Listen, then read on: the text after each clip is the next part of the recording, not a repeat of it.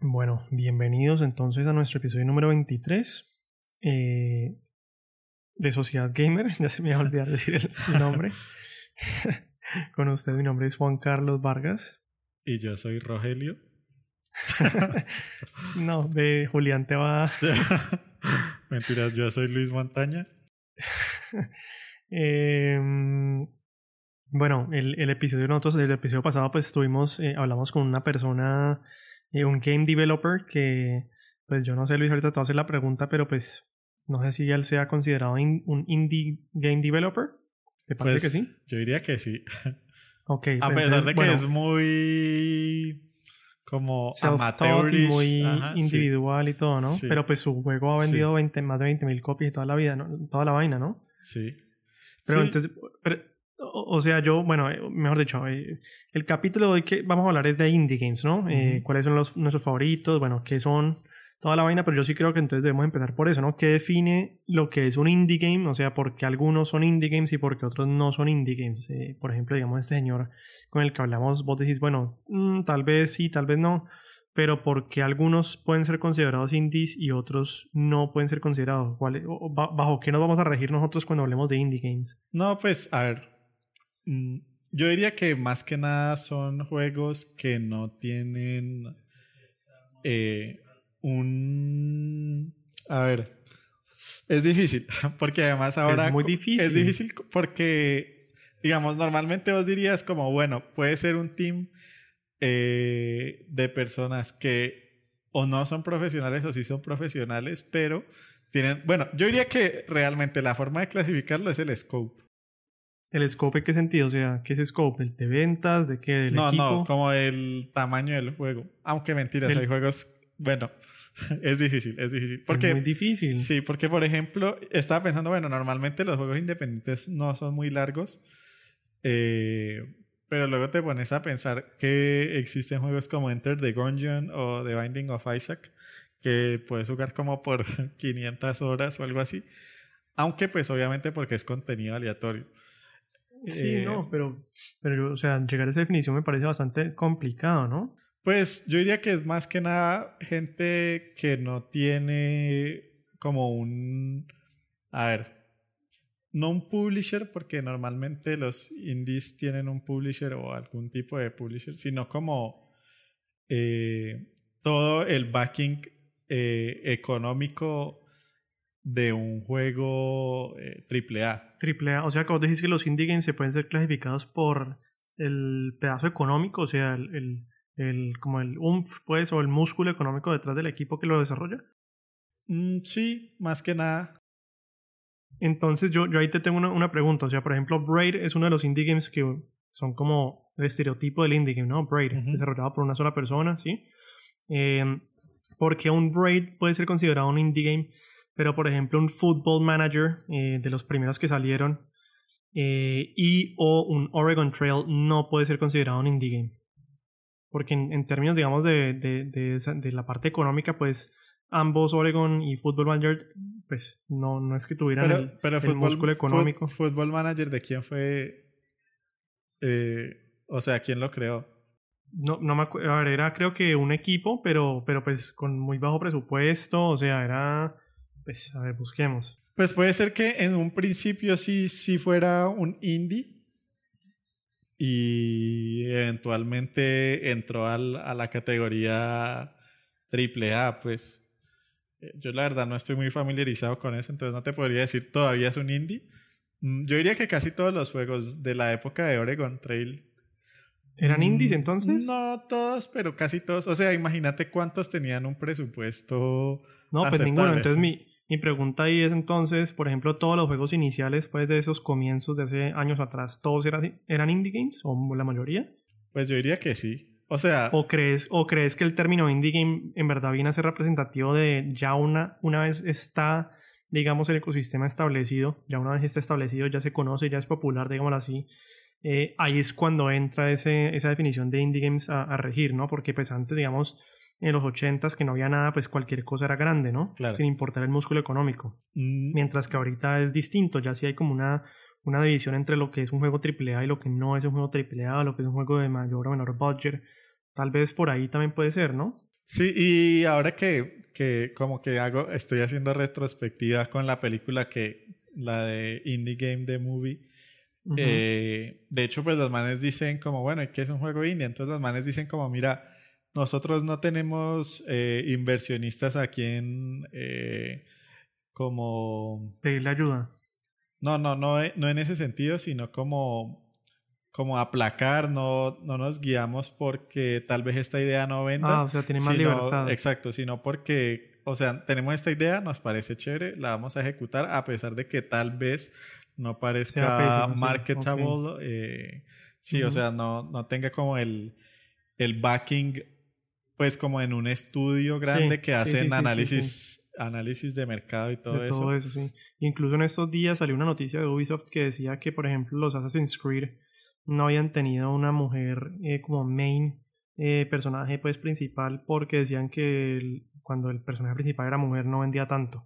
Y eso claramente, pues bueno, no sé cómo sea el equipo de Ubisoft, pero pues eso claramente es desde una perspectiva económica que es empujada por tal vez esos, esos accionistas, ¿no? Eh, yo ahí te tengo otra pregunta entonces, o sea, todo juego grande eh, tiene que haber pasado por un indie status. Mm, ¿Cómo así? O sea, que vos decías que que por ejemplo en el pasado Football Manager al principio podía haber sido indie, pero se volvió AAA. Entonces muchos de esos juegos que se vuelven AAA tienen que haber pasado por un estado estatus como de indie game. En algún momento esos equipos eran indie developers y que se volvieron más grandes. No necesariamente. Porque, ¿Por qué? Porque pudo, o sea, pudo haber que sí, en el principio habían X indie developers eh, con una visión pues no necesariamente de ganarse un mercado, sino simplemente hacer algo que les gustaba. Y, las, y grandes corporaciones al ver que pues eso funcionaba para, digamos, amateurs o gente desorganizada, pues podían organizar ya un equipo bien establecido donde iban a seguir ciertos parámetros para desarrollar juegos. Entonces, podrías vos ponerte a ver, digamos, los estudios nuevos de, de Microsoft o de Sony. Eh, nacen no como un indie, sino ya como un estudio sí, un equipo gigantesco. Ya. Ok. Y, y, esos mismos, y por ejemplo, esos mismos estudios de Microsoft que mencionas a veces son estudios que desarrollan juegos indies. Entonces ya ahí no entraría el esquema que vos decís monetario, ¿no? Porque seguramente sí tienen mucha plata, pero son considerados indie games, ¿no? Mm, sí, no. Porque, por ejemplo. Por, ejemplo, ¿cómo se llama ese? Por ejemplo, el, el, no el Child of Light, sino Ori and the Blind Forest. Ajá. Ese es un, ¿Eso es indie Ese es un indie, sí. Porque además... Pero el, músculo financiero de Ori es grande, o sea, no es, un, de un, no es pequeño. Claro, pero eso fue... A ver, inicialmente Ori era un indie full, o sea, no era... No era nada como muy asociado con Microsoft, excepto en el sentido de que era ex, un indie exclusivo de, de la tienda de, de Xbox. ¿Ya? Eh, en el momento de que ya como que tuvo suficiente aceptación en el, en el, como en el mercado, ya fue como que le dieron más de, no, esto no es simplemente un indie que puedes jugar en el Xbox, sino que ya tiene un backing mucho más grande que otro estudio. Por ejemplo, eh, Cuphead también era como un juego simplemente exclusivo para Xbox, pero a ver, los indies hacían los juegos exclusivos para una consola para tener como notoriedad. Entonces, eh, pues ahí podemos ver esos dos, por ejemplo, que listo, el Xbox no le estaba yendo tan bien y, y vos viste que, que más o menos Microsoft volvió esos dos como flagships a pesar de que no eran eh, desarrollados por sus estudios principales. Entonces yo diría que es como un caso excepcional, pero en general los indies, incluso el Child of Light, claro, es de Ubisoft, pero seguramente es un team pequeño y con unos recursos muy reducidos. Es como, miren, aquí está, o sea, si quieren hacer como una idea, si quieren hacer una idea loca, tienen tanto presupuesto, no va a ser mucho, tal vez es un proyecto de pasión. Si lo quieren hacer, pues se los vamos a dejar hacer y van a tener como acceso al, al, al, equipo de marketing de Ubisoft y no sé, pues me imagino yo, pero no les vamos a dar más dinero de tanto. Ok. Y, y, bueno, pues eh, algo que vos mencionaste ahí, que era la parte del, del, Xbox, pues teniendo esos, esos indie games en su tienda y todo lo demás. Yo creo que sí, importante mencionarlo aquí es el impacto que tuvieron las tiendas eh, de Steam y Xbox, o sea, Steam, pues Valve en la distribución y alcance para estos eh, developers independientes y también el impacto que tuvo el Xbox Live Arcade y el Xbox 360, ¿no? Yo, yo creo, pues como, como decía, ¿no? Pues que tal vez si uno puede hacer una división ahí pequeña entre en las épocas anteriores que digamos, el, el mundo gaming no era tan eh, grande como lo es ahora.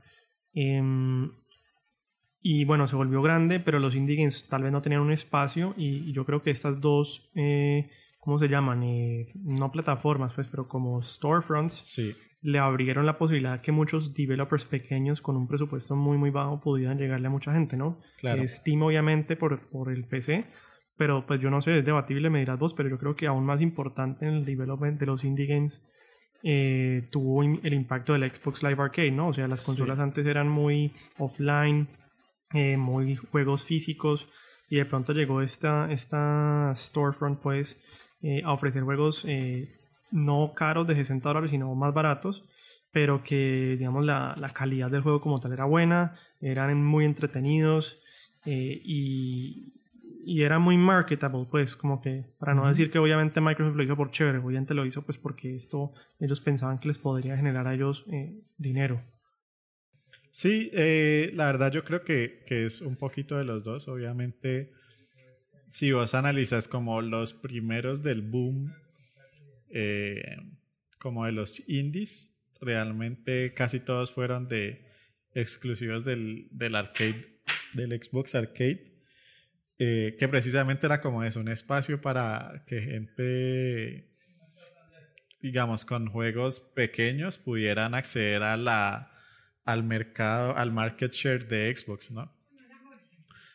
Y, y obviamente pues ahí eso presentó un cambio, a ver, diría que radical en el sentido que, bueno, exactamente lo que te está diciendo ahorita, o sea, estos manes hacían juegos que simplemente a ellos les parecían interesantes sin ningún tipo de miedo a eh, los análisis de mercado dicen que esto no se va a vender, eh, de pronto un protagonista, pues no sé, eh, de X o de X o Y etnia o, o género, lo que sea, tal vez tampoco es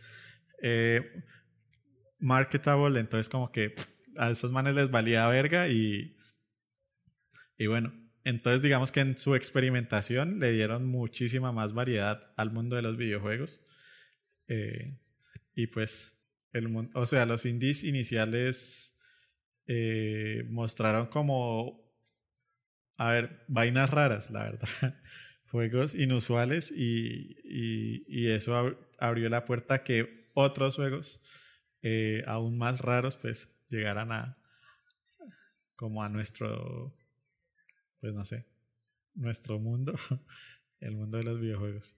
Digamos, bueno, establecimos entonces que los indie games, las características podrían ser uno, el, digamos, el apoyo financiero, el músculo financiero que tienen, eh, dos, el tamaño de sus equipos y tres, pues yo tal vez lo establezco así, no sé vos, pero como que el, el, el, el término tiempo, ¿no? Como yo te decía, en ese pasado que todo era nuevo, pues no era precisamente nombrarlo como indie games, pero vino ya después cuando ya estaban establecidos los juegos grandes, los Halos, eh, bueno, todos esos juegos gigantescos.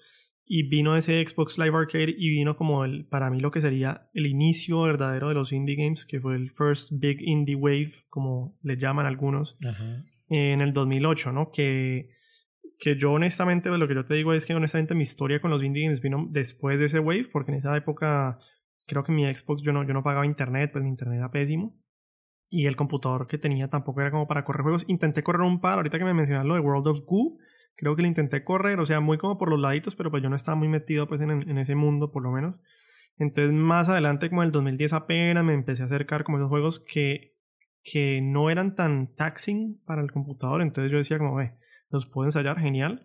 Y al mismo tiempo eran juegos muy buenos, ¿no? Sí no sé cómo, cómo sea, pues digamos, tu historia ahí en cuanto a los indie games o tu acercamiento a los indie games, como haya sido.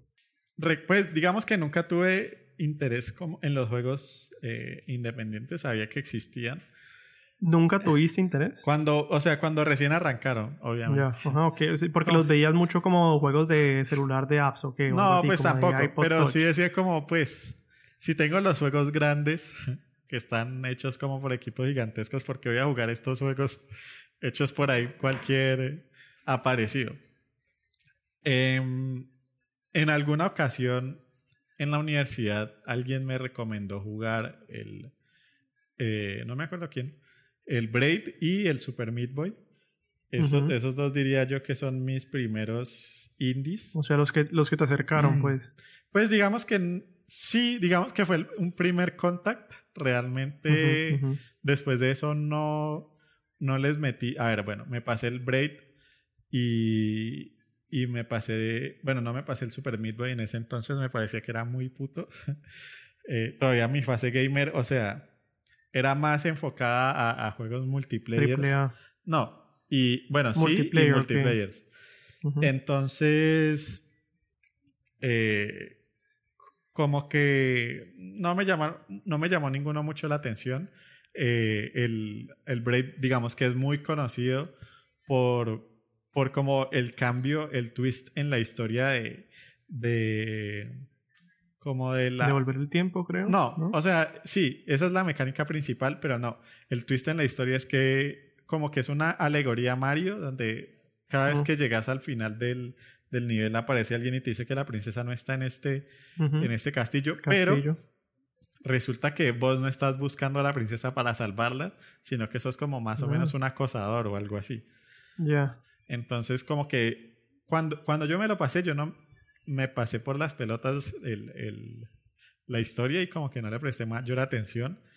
Eh, entonces sí, como que sí, seguí en lo de como que me dan mierda los indies y, y realmente cuando empezó ya como mi, mi fase de como que, uff, los indies tienen mucho potencial fue cuando, eh, cuando compré el Play 4.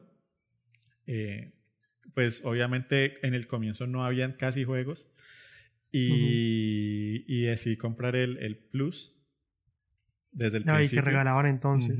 Entonces ahí empezaron a regalar, regalar y como no tenía tantos juegos para jugar, pues yo dije, bueno, vamos a probar.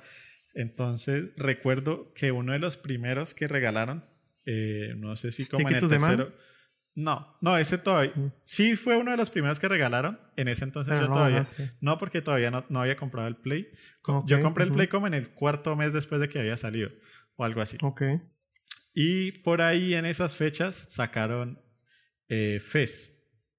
Mm, ok, ajá. Y uff, no, ese juego me pareció increíble, increíble, increíble y, como que le seguía encontrando, o sea, como que donde ya decías como, bueno, esto ya no puede tener más complejidad, seguía teniendo complejidad y yo como, marica, impresionadísimo. Eh, además de eso, eh, estoy casi que seguro que por esa misma fecha también estaban regalando eh, Spelunky que también me, me, parecía putísimo, putísimo, pero me gustaba mucho.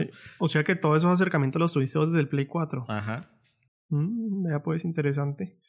Interesante. O sea que yo, yo pensé que vos ibas a hacer mucho, ibas a tener ese acercamiento mucho antes que yo, pero aparentemente no, porque yo, pues bueno, el Stick It to the Man fue uno de los primeros que jugué en el Play, de hecho como decías, porque no habían suficientes juegos, entretenido. Pero mucho antes de eso, lo que yo te había dicho, ¿no? Que tenía un, un, laptop pues que no, no corría mucho, entonces yo buscaba pues lo que tuviera como menos specs para correr. Ajá. Y entre esos probé uno de mis juegos favoritos, que ahorita nos metemos en eso, pues, que fue, o sea, me pareció brutal, bestial, Hotline Miami, el uno. Muy, muy bueno, muy bueno. Y fue uno de los primeros que probé, de hecho. Ah, bueno, Hotline Miami también fue uno de los primeros que yo jugué. Ahora que lo mencionas, como que no tengo muy clara la cronología, pero ese sí me lo había pasado. Ah, bueno, muy eh, bueno. Sí, sí, me lo pasé en el PC. La música. Y, sí, en el PC. en, el, y en el Play 3 creo que también lo jugué. Eh, a mí me pareció que con control no era tan cómodo, ¿no? Por el aim en el PC. Sí, sí, en el PC, en el PC. Pues yo me lo he pasado como en todas las consolas que lo he podido tener. Es que de hecho, muy bueno. en, el, en el Play 4 también lo compré. Yo también lo compré en el, Play 4. Pero sí, digamos que, claro, tuve como avistamientos, digamos.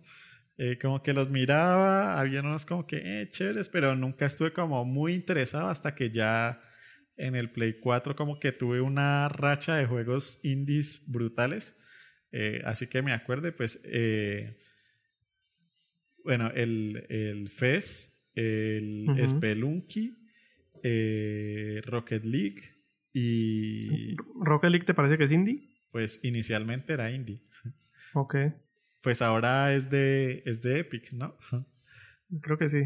sí, inicialmente sí. Rocket League y The Binding of Isaac, que fue el que inició además mi, mi amor por los roguelikes.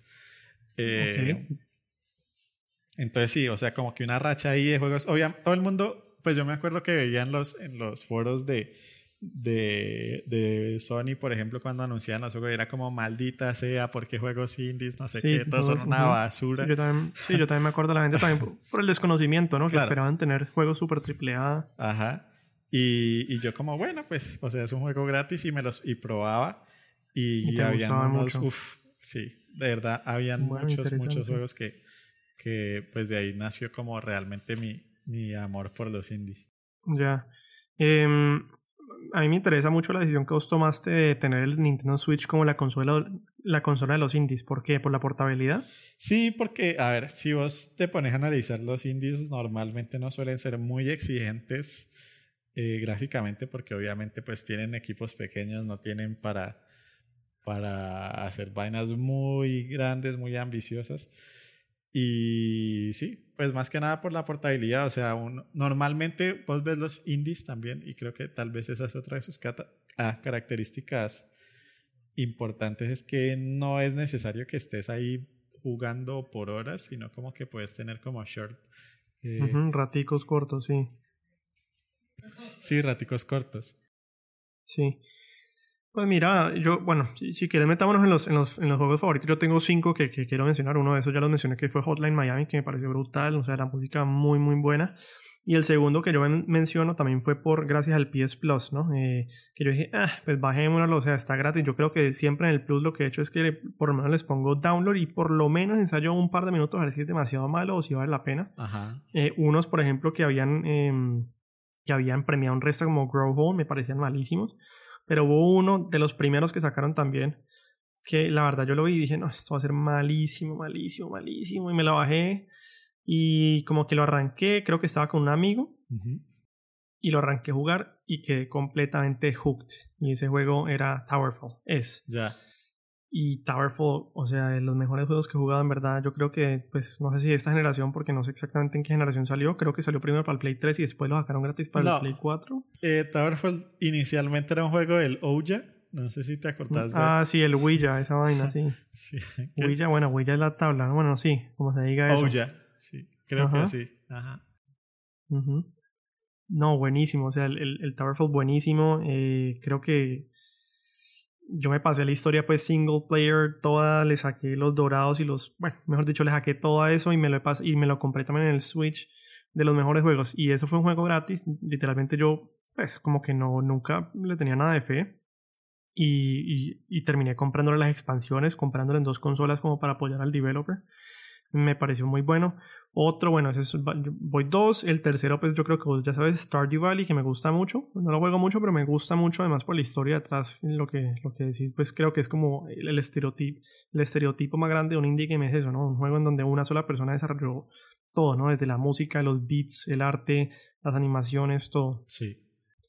Eh, el cuarto, yo creo que te he dicho que lo jugué bastante no más puesto atención. Es muy entretenido, me parece que ese 80 Days, basado en, el, en la historia de Julio Verne, está para el celular inclusive. Y ahorita yo te hago una pregunta en, cuanto a eso, o no, te la hago de una vez. Y es, ¿los indies también entrarían a, hacer juegos eh, móviles? Sí. No, ¿Sí? No todos, obviamente, pero sí. Porque entonces ahí yo creo que el, el, el como que el, market front más grande, entre comillas, de los indie games es el, el marketplace de los, de los celulares, ¿no? Sí. ¿Y, y cómo distinguís? O sea, uf, es que ahí yo creo que nos metemos en un, en un rabbit gigante, ¿no? Porque hay muchos juegos muy basura, eh, muchos juegos de todo, mejor dicho, en los celulares, pero pues ¿cuáles son indies? ¿Cuáles son? No, o sea, por ejemplo, uno de esos, de esos de correr infinito, ¿cómo es que se llaman los, los Tower Runs? ¿Son indie games?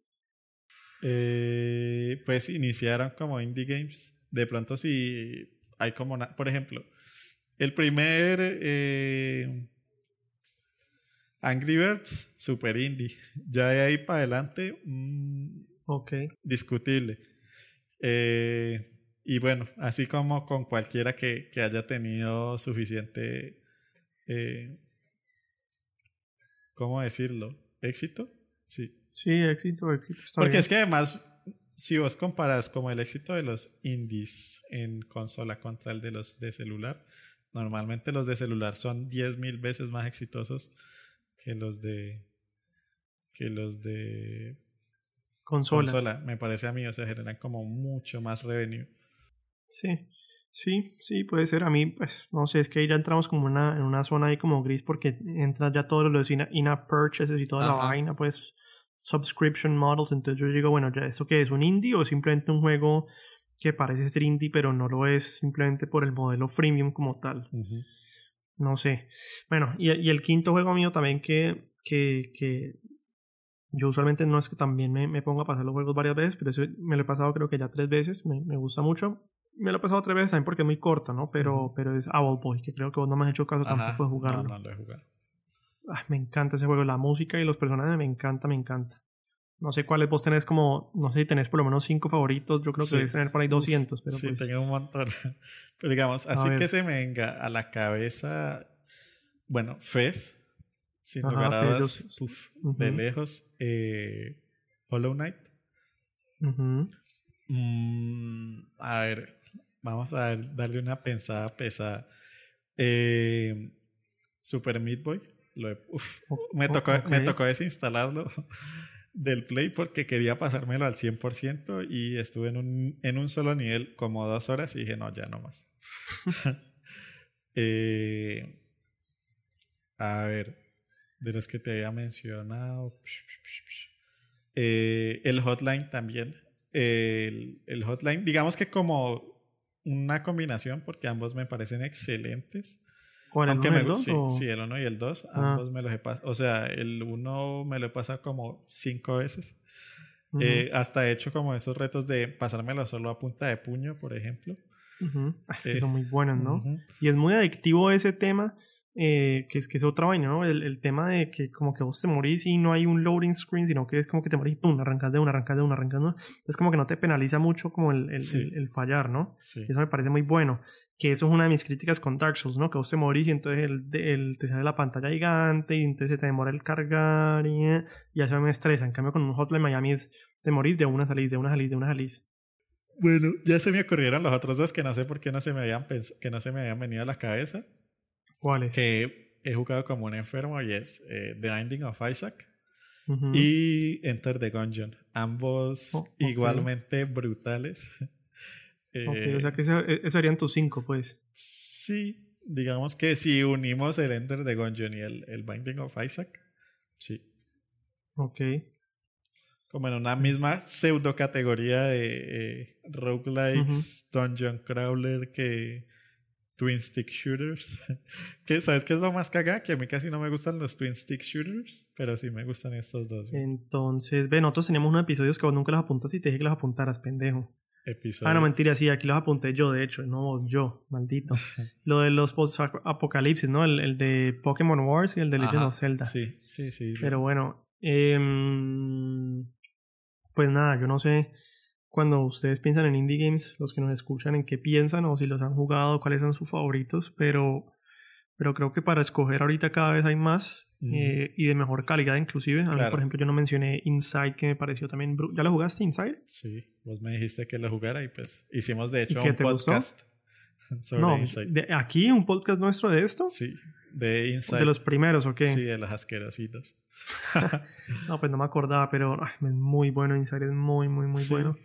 Y, y nada, yo creo que ahorita pues toca ver es, lo que se viene. El, Switch, por ejemplo, que es una consola tan buena para los indies como lo, bien lo mencionaste. Sí. Eh, sí, no, creo o sea, que tiene un potencial gigante. O sea, ya entraron en su propia categoría. Hay demasiados juegos, sí. Sí, hay demasiados. Pero bueno, yo creo que entonces con eso cerramos el episodio de hoy. Y yo aquí me despido. Mi nombre es Juan Carlos Vargas, con Rogelio. ¿Cómo te llamas vos? Luis Montaña. Y, y bueno, espero que les haya gustado el episodio.